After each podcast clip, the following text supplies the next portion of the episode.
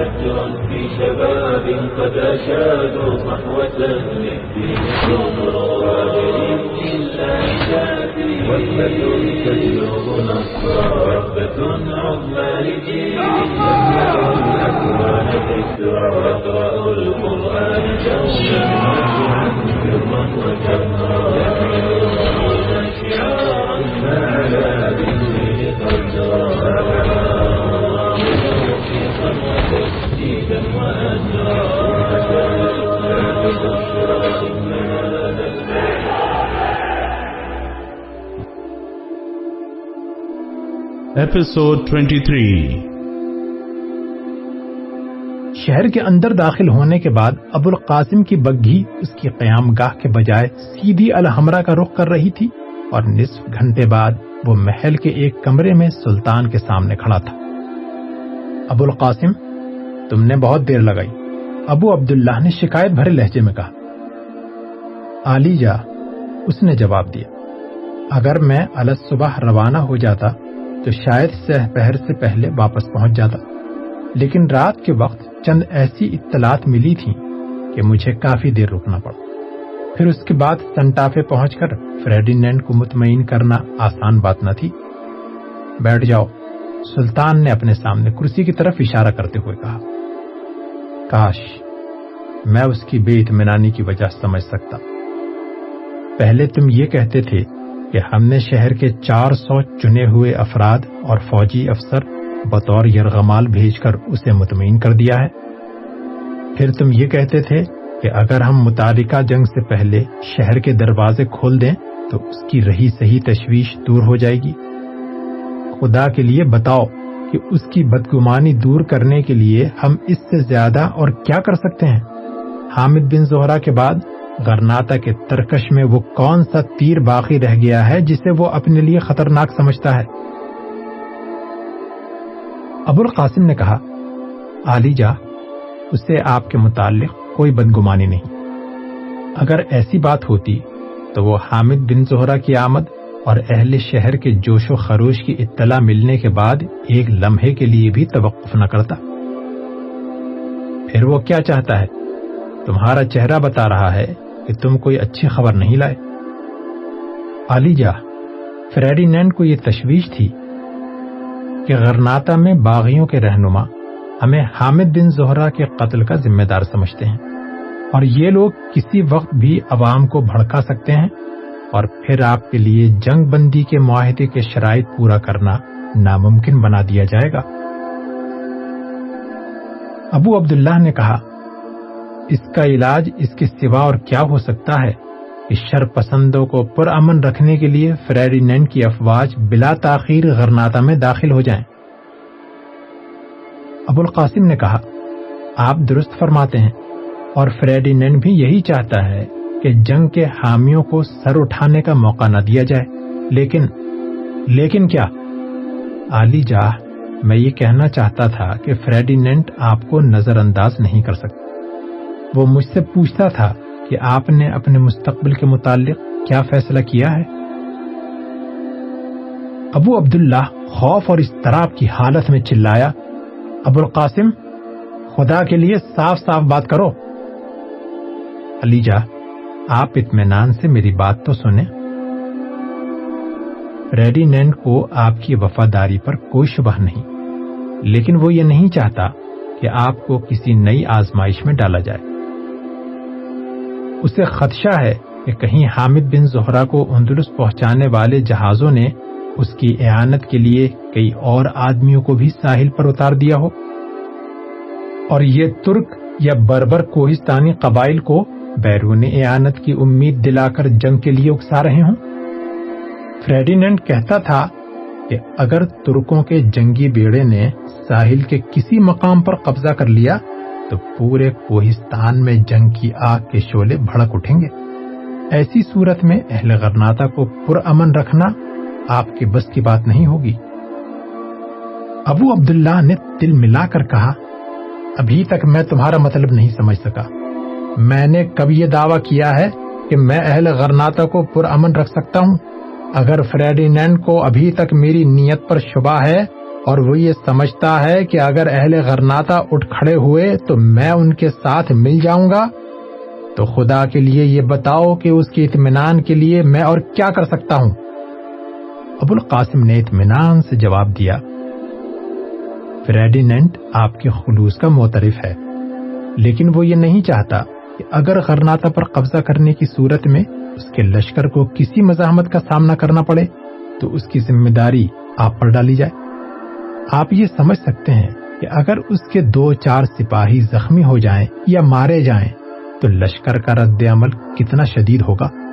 اس کی فوج میں ایسے لوگوں کی کثرت ہے جو اہل غرناتا سے گزشتہ شکستوں کا انتقام لینا چاہتے ہیں، اور آپ کے ساتھ بھی کوئی نرمی نہیں برتنا چاہتے۔ فریڈیننٹ یہ محسوس کرتا ہے کہ لڑائی کی صورت میں جس قدر آپ اپنی رعایا کے سامنے بے بس ہوں گے اسی قدر وہ اپنے لشکر کے سامنے بے بس ہوگا۔ اس لیے وہ یہ چاہتا ہے کہ آپ فی الحال غرناتا میں نہ رہیں۔ ابو عبداللہ پھٹی پھٹی نگاہوں سے اس کی طرف دیکھ رہا تھا۔ وہ پوری قوت سے چیخنا چاہتا تھا، لیکن اس کے حلق میں آواز نہ تھی۔ علیجا ابو قاسم نے قدر توقف کے بعد کہا فریڈیننٹ یہ چاہتا ہے کہ آپ فی الحال تحریری معاہدے کے مطابق اپنی جاگیر کا انتظام سنبھال لیں۔ اگر غرناتا میں بغاوت کے متعلق اس کے خدشات غلط ثابت ہوئے، تو آپ کو بلا تاخیر واپس بلا لیا جائے گا۔ اور وہ کسی دقت کے بغیر آپ کو اپنے نائب کا عہدہ سونپ سکیں گے۔ یہ بھی ہو سکتا ہے کہ کسی دن پورے اندلس کی نظام کار آپ کے ہاتھ میں دے دی جائے۔ جنگ کی صورت میں شاید آپ کو چند دن یا چند ہفتے انتظار کرنا پڑے۔ لیکن جب باغیوں کے کس بل نکال دیے جائیں گے اور فریڈیننڈ کو یہ اطمینان ہو جائے گا کہ آپ کوئی بڑی ذمہ داری سنبھال سکتے ہیں، تو آپ کا کم از کم سلا اور انعام یہی ہوگا کہ غرناتا کی حکومت آپ کو سونپ دی جائے۔ مجھے یقین ہے کہ جب آپ واپس آئیں گے، تو آج آپ کو غداری کا تانا دینے والے آپ کی راہ میں آنکھیں بچھائیں گے۔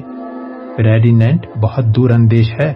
وہ یہ جانتا ہے کہ مفتوحہ علاقوں میں مستقل طور پر ایک لا تعداد فوج رکھنے کے بجائے ایک مسلمان کی وساطت سے حکومت کرنا زیادہ آسان ہوگا۔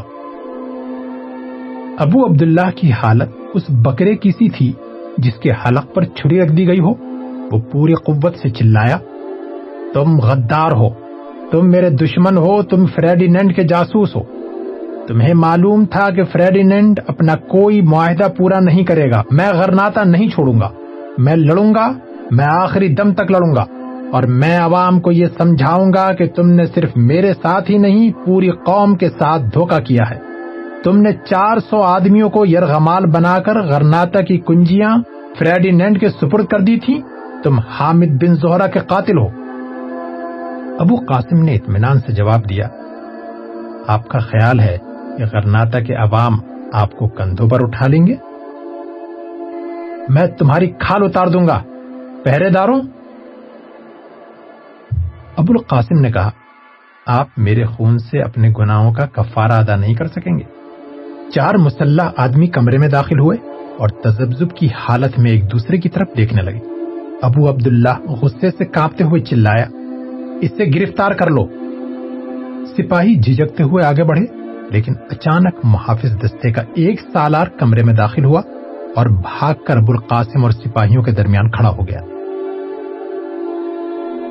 ابو القاسم نے کہا، سلطان معظم، میں ہر سزا بھگتنے کے لیے تیار ہوں، لیکن خدا کے لیے میری بات سن لیجیے میں نے آپ کو یہ نہیں بتایا کہ اگر کل شام تک فریڈینڈ کو میری طرف سے کوئی تسلی بخش جواب نہ ملا، تو اگلی صبح اس کی افواج غرناتا پر یلغار کر دیں گی۔ اور وہ بد نصیب جنہیں آپ فریڈینڈ کے سپرد کر چکے ہیں، باندھ کر اس طرح لائے جائیں گے کہ دشمن کی اگلی صف کے لیے ڈھال کا کام دے سکیں۔ اس کے بعد آپ یہ سوچ سکتے ہیں کہ اہل غرناتا آپ سے کس طرح بے گناہوں کے خون کا حساب لیں گے۔ اور اگر آپ ان کے انتقام سے بچ بھی گئے، تو فریڈینٹ آپ کے ساتھ کیا سلوک کرے گا؟ ابو عبداللہ نے بے بسی کی حالت میں سر جھکا لیا اور چند ثانیے کمرے میں خاموشی تاری رہی۔ پھر اس نے ہاتھ سے اشارہ کیا اور سپاہی اور ان کا افسر کمرے سے باہر نکل گئے۔ ابو عبداللہ نے کہا، تمہیں سب کچھ معلوم تھا اور تم ابتدا ہی سے فریڈینینڈ کے آلے کار تھے۔ علی جاہ ہمیں یہ فیصلہ تاریخ پر چھوڑ دینا چاہیے کہ کون کس کا آلے کار تھا۔ ابو القاسم ابو عبداللہ نے آجز ہو کر کہا، میں تمہیں اپنا دوست سمجھتا تھا۔ ابو القاسم نے کہا، میں اب بھی آپ کا دوست ہوں۔ میں نے ہمیشہ تمہارے مشوروں پر عمل کیا ہے، لیکن تم نے مجھے صحیح راستہ دکھانے کے بجائے میری تباہی کے سامان پیدا کر دیے ہیں۔ ابو القاسم نے کہا علی جا، مجھے صحیح راستہ دکھانے والوں کا انجام معلوم تھا۔ آپ کو ایک ایسے وزیر کی ضرورت تھی جو آپ کے ضمیر کی تسکین کے سامان مہیا کر سکتا ہو۔ اس کا مطلب یہ ہے کہ تم مجھے جان بوجھ کر دھوکہ دیتے رہے ہو۔ نہیں علی جا، آپ صرف ان مشوروں پر عمل کرتے تھے جن سے آپ کی خواہشات کی تائید ہوتی تھی۔ اور میں یہ تسلیم کرتا ہوں کہ میں نے اپنے ضمیر کی آواز بلند کرنے کے بجائے آپ کے ضمیر کی تسکین کے سامان مہیا کیے ہیں۔ اور اب تم مجھے یہ پیغام دینے آئے ہو کہ میں اپنے راستے کے آخری گڑھے کے کنارے پہنچ چکا ہوں۔ میں آپ کو یہ بتانے آیا ہوں، علی جا کہ ہم دونوں ایک ہی کشتی کے سوار ہیں۔ اور میری انتہائی کوشش یہ ہے کہ کشتی ڈوبنے سے بچ جائے۔ اور تمہارے خیال میں اب یہ کشتی اس صورت میں بچ سکتی ہے کہ میں غرناتا سے جلا وطن ہونا قبول کر لوں۔ علی جا میں یہ سمجھ سکتا ہوں کہ یہ فیصلہ آپ کے لیے کتنا تکلیف دہ ہے، لیکن یہ ایک مجبوری ہے۔ تم یہ فیصلہ کر چکے ہو کہ میں الفجارہ چلا جاؤں؟ علی جا، فیصلہ آپ کر سکتے ہیں۔ فریڈینینڈ نے تمہیں یہ بتایا ہے کہ اس نے وہاں میرے لیے کون سا قید خانہ یا قلعہ منتخب کیا ہے؟ ابو القاسم نے جواب دیا۔ علی جا، میں فریڈینینڈ سے یہ تحریر لے چکا ہوں کہ الفجارہ میں جو قلعہ آپ کو تفویض کیا جائے گا وہاں آپ ایک حکمران کی حیثیت سے رہیں گی۔ اور اس کی آمدنی اتنی ضرور ہوگی کہ آپ کو تنگ دستی کا احساس نہ ہوگا۔ ابو القاسم، میں نے اپنے آپ کو بہت فریب دیے ہیں، لیکن یہ فریب نہیں دے سکتا کہ الفجارہ میں کوئی خطۂ زمین ایسا ہو سکتا ہے جہاں میں اطمینان سے سانس لے سکوں۔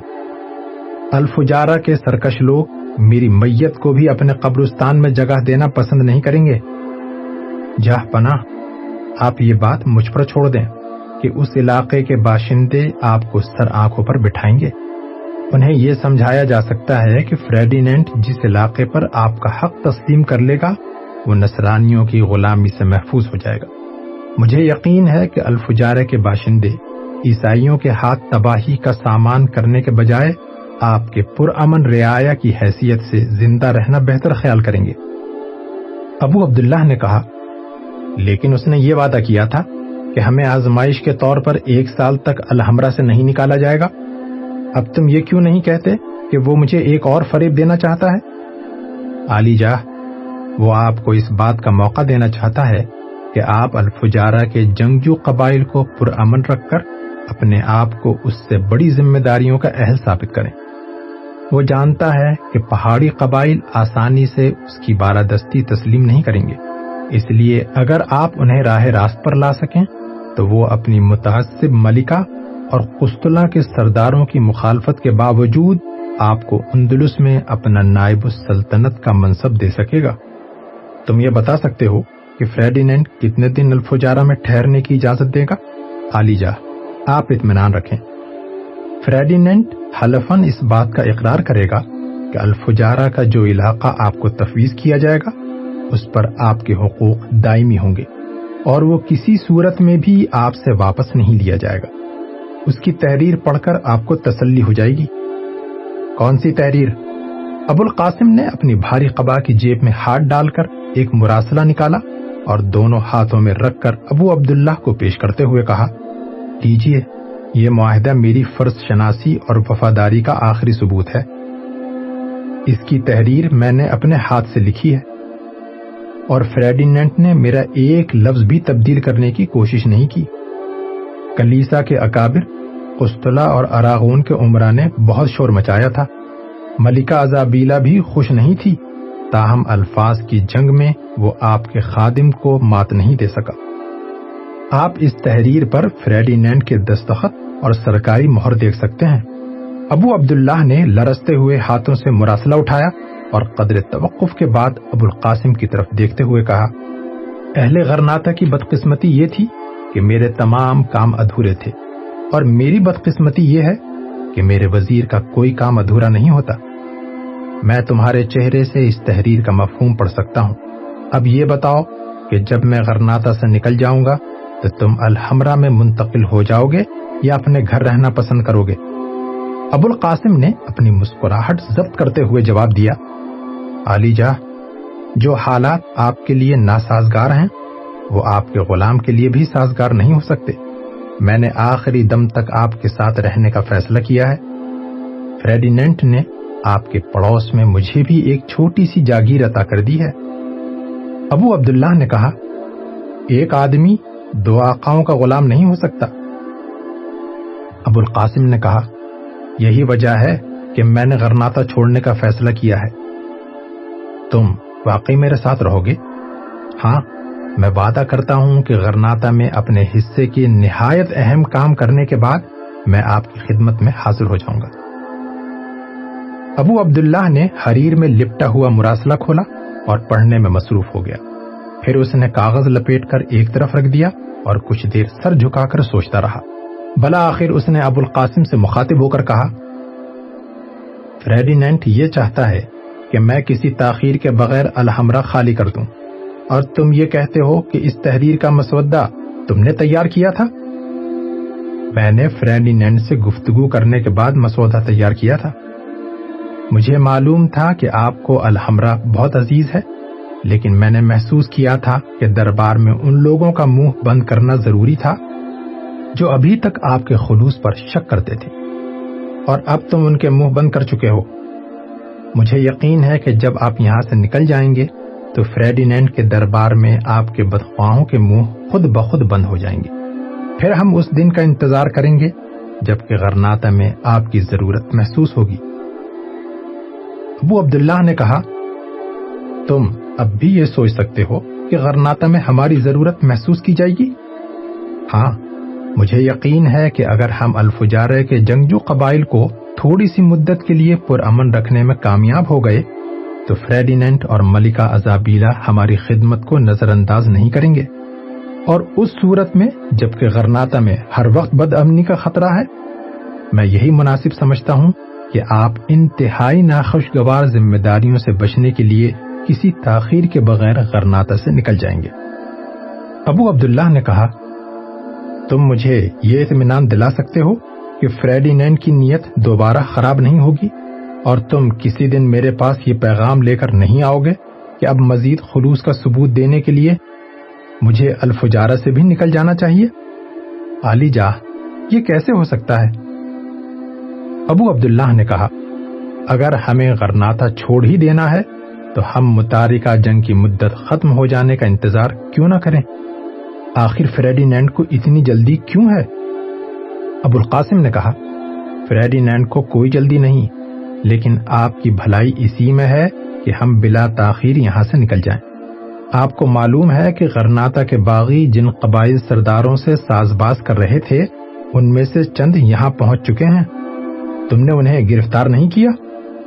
فی الحال انہیں گرفتار کرنا ممکن نہیں۔ غرناتا کے عوام کا جوش و خروش ابھی ٹھنڈا نہیں ہوا۔ اور میں یہ نہیں چاہتا کہ آپ کی موجودگی میں غرناتا کے حالات بگڑ جائیں۔ جب آپ الفجارہ پہنچ جائیں گے تو فریڈینٹ ان سے خود ہی نبٹ لے گا۔ پھر آپ یہ بھی جانتے ہیں کہ عوام سے کہیں زیادہ ہمیں فوج سے خطرہ ہے۔ اب اجازت دیجیے مجھے صبح تک کئی کام کرنے ہیں۔ ابو القاسم اٹھ کر کھڑا ہو گیا۔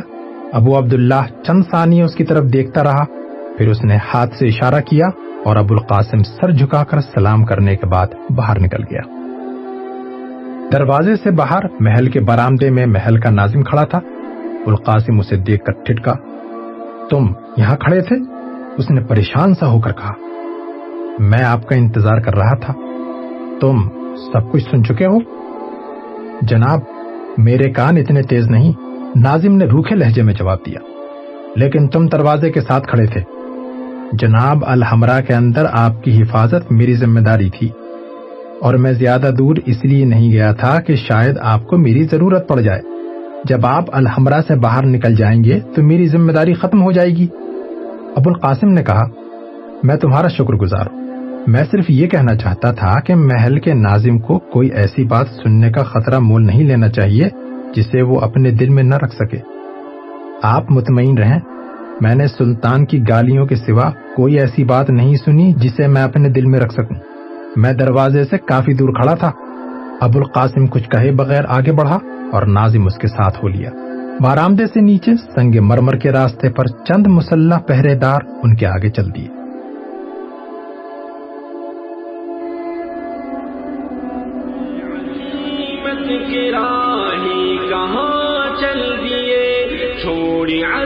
عظمت بھری داستان چل دیے اے عظیمت کے راہی، کہاں چل دیے؟